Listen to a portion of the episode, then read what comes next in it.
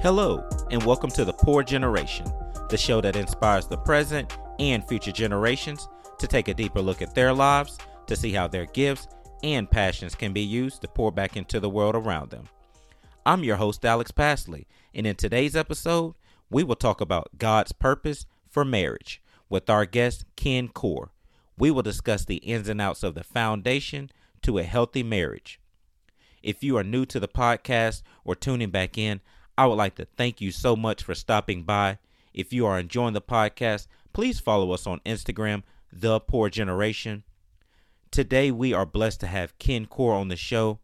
He was my wife and I's premarital counselor before we got married. This class was very helpful because it was a great way to lay down a great foundation. I know today's episode will be beneficial to everyone, whether you are single, dating, or married. I promise you that you will walk away with some helpful information. So please, please get a pen and some paper. Guys, I'm so excited. Ken, can you tell the listeners a little bit about yourself, please? Alex, thank you for the uh, invite to be a part of this. I like what you're doing. I think this whole idea of purpose, just in life, but especially purpose in marriage, is a very good idea. I am the counseling and crisis minister here at Brentwood Baptist Church. I've been here for 14 years now. Uh, prior to that, I was a senior pastor for 28 years, and for two years, uh, I was a campus minister in Houston, Texas. So, been doing this work for a long, long time. My wife Denise and I have been married now for 45 years. We have four grown adult children. So, been through a lot of life stages. Part of our time married, uh, she was a full time mom and career woman part of our time married. She was a full time mom and an at home mom. So we've seen both sides and we know some of the challenges of all of that. And so looking forward just having an opportunity to visit a little bit about marriage and its purpose and some of God's plan and design. So let's get right to it. What is God's purpose for marriage? You know, we we live in a country and a world today that sort of imagines marriage as a social construct. So I hear a lot of young adults saying, "Well, I don't know if I want to get married," or they do get married and then say, "Well, I, if if it meets my needs, and I'll I'll stay in this," and maybe maybe not. I will tell you that marriage from the very beginning was God's idea. Go all the way back to the the record of Genesis and you'll see that it was God Himself who said, It is not good for the man to be alone. I will make him a helper as his partner. We know enough now, Alex, about attachment theory to know that we need to be in relationship. Uh, Harvard did a study some years ago. In fact, it's been over 80 years now. It's the longest longitudinal study in American history about adult development. It's the Harvard Adult Development Study. They have concluded, after looking at at least three generations of young adult Harvard students, that the single greatest indicator of health, wellness, and happiness is the relation, your most intimate relationships. And so, what that basically says, if you kind of summarize that for our conversation today, the the wellness of your marriage is going to determine a lot about the wellness of your life. So I think it goes back to say God had a purpose from the very beginning that we need to have people that walk through life with us.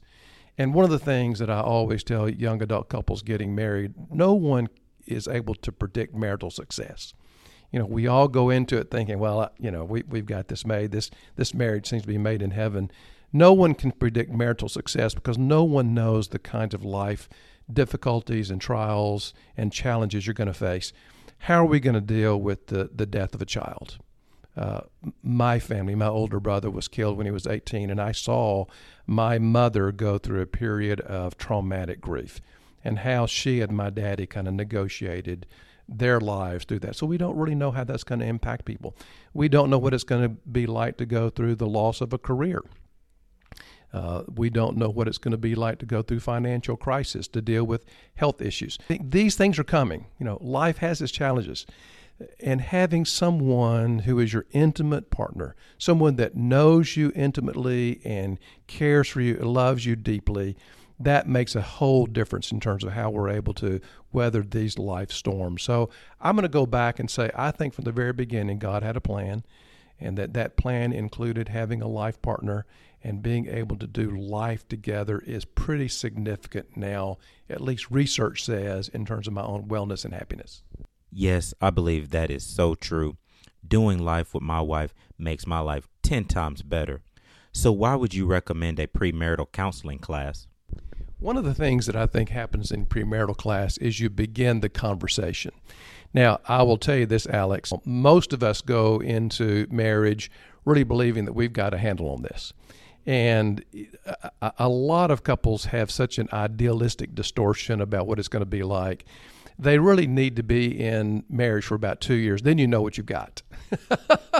Because I think one of the things that happens in early marriage, you begin to, to, to confront the if I only knews, you know if I only knew he loved to watch uh, football every Saturday afternoon from 11 o'clock till 10 o'clock at night. If I only knew she wanted to shop at the mall, you know, for those are the kinds of things you have to live together. And then you begin to negotiate, you begin to compromise, you begin to realize what it's like to, to really live life together. So the premarital class doesn't really prepare you for marriage. You got to live that. But what it does, it begins that conversation. It gives you things that you need to begin now talking about. It, it helps you to kind of begin to know the issues that we are going to face at some point. So we talk about things like communication, we talk about conflict, we we look at personality inventories, the one that we use here is the Enneagram for couples. We talk about healthy sexuality. Uh, we talk about the five love languages. These are the kinds of things that we want to introduce the other thing that I would like to do, Alex, we use licensed marriage and family therapists to teach some of these classes. we like to introduce these people because we're saying when you get to that place when you really need some marital therapy, these are people that we want to introduce you to.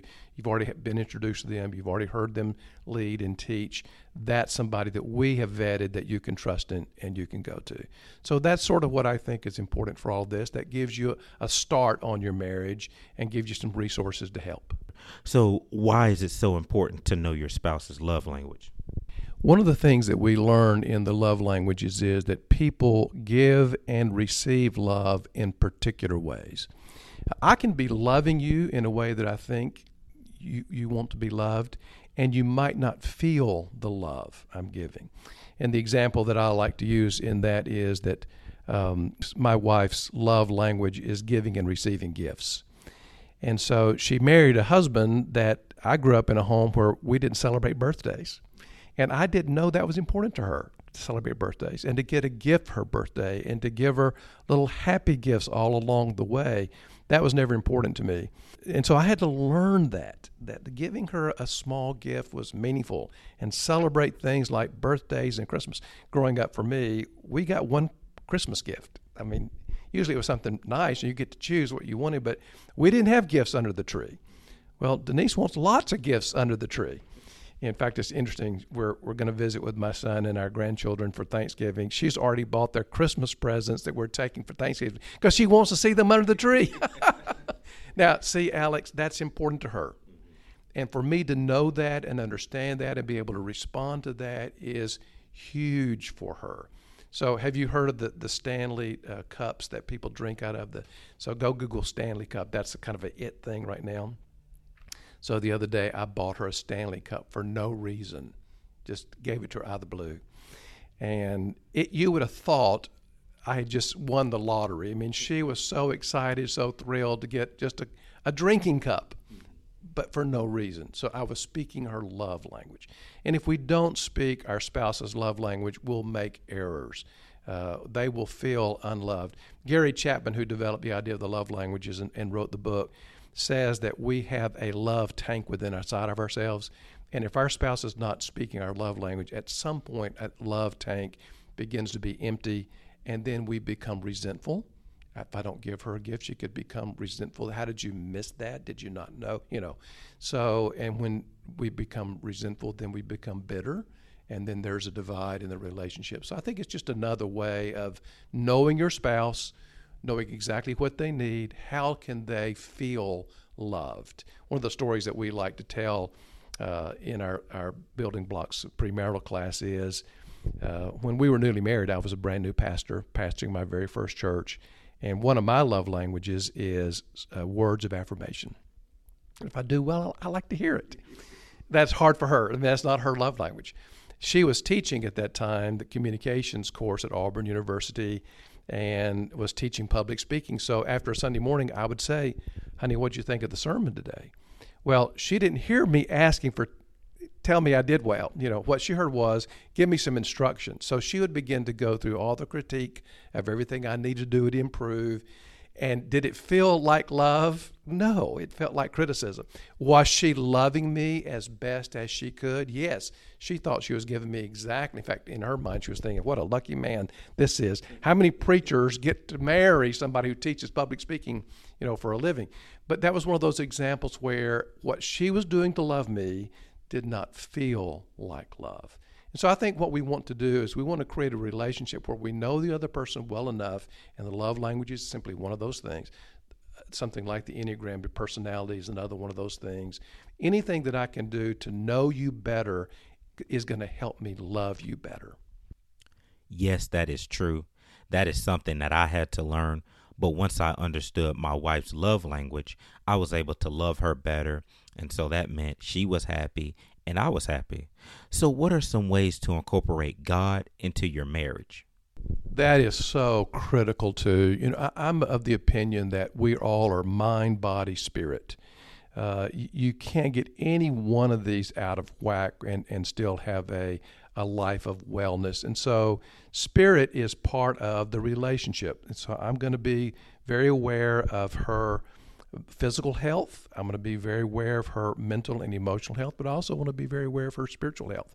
What can I do as a, a husband, and what can we do as a couple to nurture our spiritual lives together? Now, I will tell you this too, Alex. Eh, having been a senior pastor for all those years, we struggled to figure out the best way for each of us to do that. Um, we would try to do sometimes personal Bible studies together. Uh, that was never a good thing for us to do. What we have discovered is is that we both have our individual prayer times, and we will share with each other what we're praying for them about. Uh, we like to have coffee every morning together. Sometimes it's ten minutes. Sometimes it's you know can be a little bit longer. But during that time of day, we'll talk about what we're learning in our own personal devotional lives together. We still, even now today, worship together on Sunday mornings. Uh, we try to make sure that the conversation that we're having ongoing about life, some of that conversation is going to be about our children, our grandchildren. Some of that conversation to be about our work. Some of that conversation also needs to be about our spiritual lives together. What is God teaching you? What is God teaching me? What do you need from me? What do I need from you? Those are the kinds of ways that we have found it best. So we corporately worship together and we nurture our own individual quiet times yeah, that is something I need to work on more because I'm trying to figure out the balance, like you said. So, what are the biblical roles that the husband and wife play? You know, I think that one of the things that you see in the Bible is a there's a lot of conversation about what what is the wife's role in submission to her husband and the husband. I think that what we're we're called to do is submit to each other in love. So uh, the Bible says, "Husbands, love your wives as Christ loved the church and gave himself for her. So, what I see for that is my role is to love her a way that I give myself first to her. I refer to this, Alex, as partner focus. Uh, I need to focus on her needs, not just my needs, because I can always focus on what she's not doing for me and what I'm not getting out of this relationship. What I need to do is turn that around and ask, what does she need from me? And then my needs get met. The Bible also says that wives are to submit themselves to their husband and respect their husbands.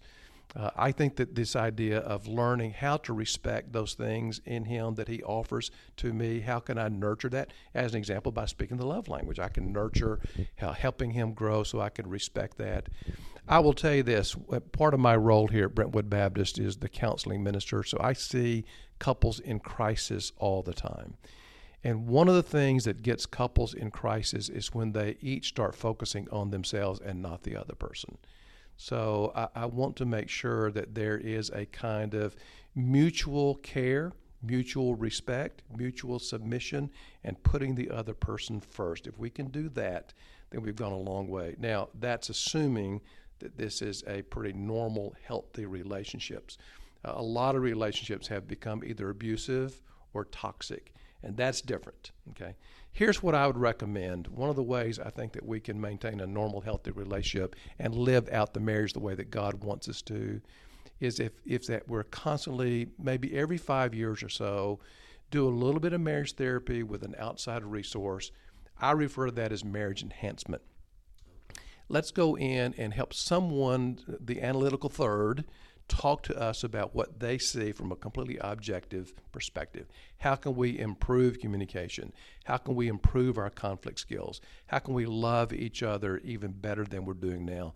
The problem that I see happening a lot is couples wait and too long before they seek therapy. Then those problems have become entrenched and they're much harder to change. So, about every five years, as a part of my spiritual devotion, as a part of my love for you, as a part of my living out what it means to be focused on you as my spouse, let's go in and get some marital work done. So if things are going good, you still recommend to see a counselor? You know, I haven't really thought about that because maybe that will bring up something that I wasn't thinking about or she'll let me know that it's something wrong. exactly right. That's why you want to do that. Because what happens is a lot of times we don't talk about the things that bother us the most we don't we don't actually begin to make those changes sooner than later. And I'll give an example of that. Some, some time ago, uh, Denise had said to me, Ken, are you aware of how critical you are uh, towards me? I said, What are you talking about? She said, Well, your tone just becomes very critical. And I, I think I can be critical. You know, and she's telling me I was. I was not even aware of it, Alex. I had to stop. And, and so, give me an example, I would say. And so she would point out, you know, maybe the way I loaded the dishwasher. Uh, you just you go in and you, you don't just say do it differently. You you pull it out and then you fuss at me because I didn't do it the way you were done. So I'm having to realize that I didn't even know I was doing that. I didn't hear that tone that she heard. I needed her to bring that to my attention. That's what happens, I think, in therapy. We're able to talk about things that we might not talk about in our normal life because we just let things go. So yeah, I think it's when you're when things are going well. That's a good time to go. Let's just say put it on your schedule right now every 5 years. Now, you're not going to spend a whole year in therapy because there's not a whole lot you're trying to change. You're simply trying to get a new perspective. Someone help me see this relationship maybe in a way that I can't see. What the therapist does, they bring a completely objective view and they have some clinical resources that they can give you, some homework or books to read or that kind of thing uh, that can help you to in these areas where we might need to talk. So, how would you recommend finding a good therapist? Like, how do you know this is someone that has the best intentions for my relationship? Well, you can call me first. that's my role.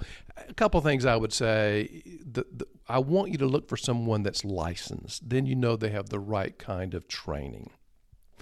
Now, you, the the question you're going to ask when you meet with them, are you a Christian believer? You're not necessarily asking them to do Christian therapy, quote, but you want them to have a Christian worldview. You want them to value your faith perspective. You want them to have the idea that mind, body, and spirit are all connected. So I, would ask that question.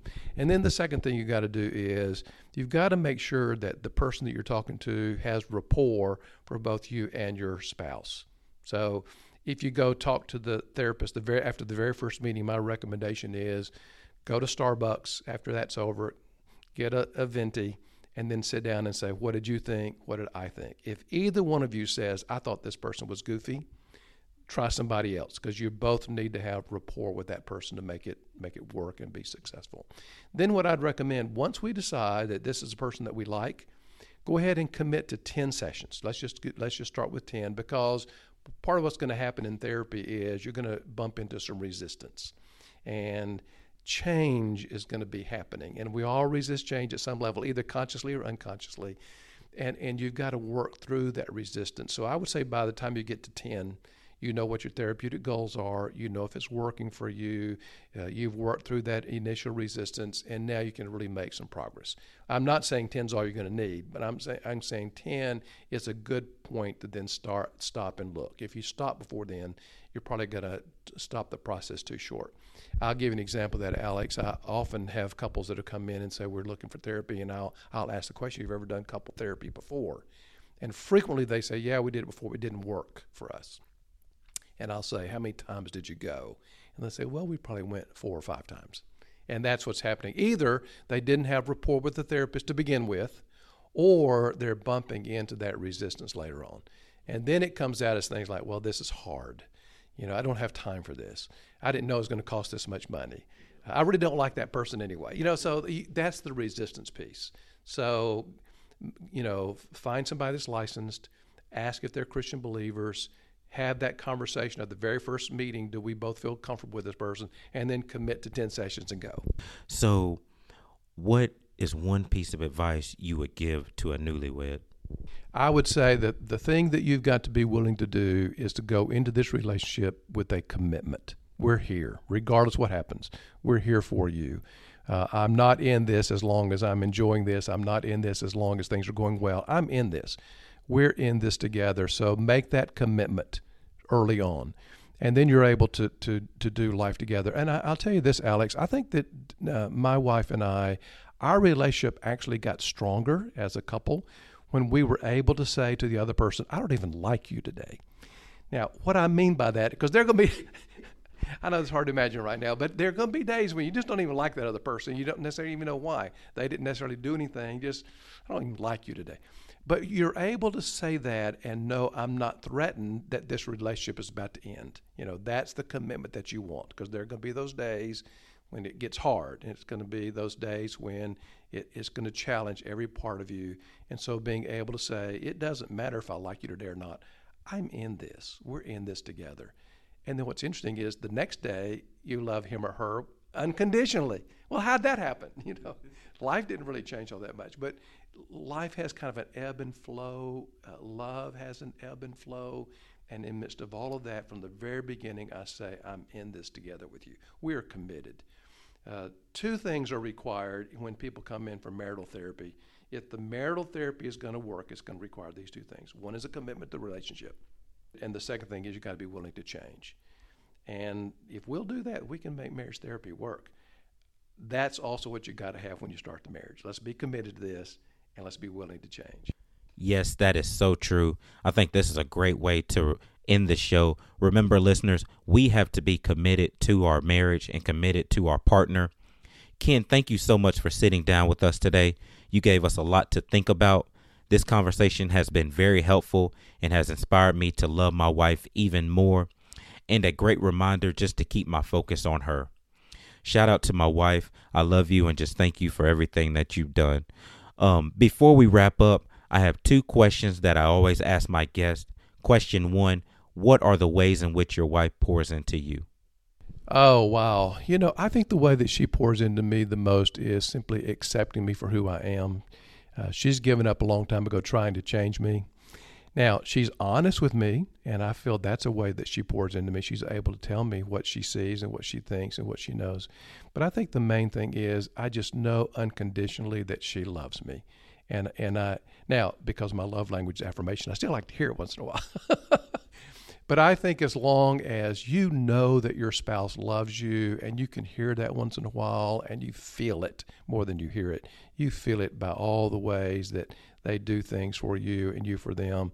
That's probably the most important thing that she pours into me. Okay. So, question two What are the ways in which you pour into your wife?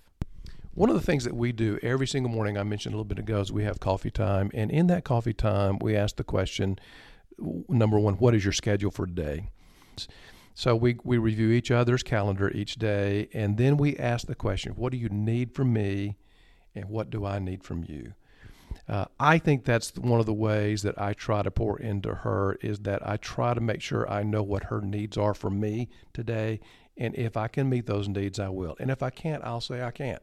But at least she knows what she's getting from me. I don't ever want her to wonder, am I able to ask Ken for what I need and he'll, you know, be able to respond to that. We try to do that every single day. That's just part of our life and routine together. That's awesome. Thank you again for sitting down with us today, Ken. Listeners, I have a couple key takeaways I want to leave you with today. First and foremost, it is important to know your partner's love language so that you can fill their love tank. A great book to read is called The Five Love Languages The Secret to Love That Lasts by Gary Chapman. Every single marriage takes work, and we have to be committed to our partner every single day, even the good and bad days. Listeners, if you're still listening, I want to give you a huge thank you. Thank you so much for tuning in today's episode. Please follow us on Instagram, The Pour Generation. Like, share, and comment. You can also email me. My email address is thepourgeneration at gmail.com. I would love to hear about your stories, and if you have any questions or book recommendations, please reach out to me. The holidays are approaching really, really fast, so be mindful of the ways that you can give back to your communities, like cooking a meal for a neighbor or helping out at your local shelter. I want to end the show by saying that you are loved and that you do have a purpose. You do have unique gifts and talents to offer this world. I love you, and I will see you in the next episode. That is a wrap on episode seven. Thank you so much.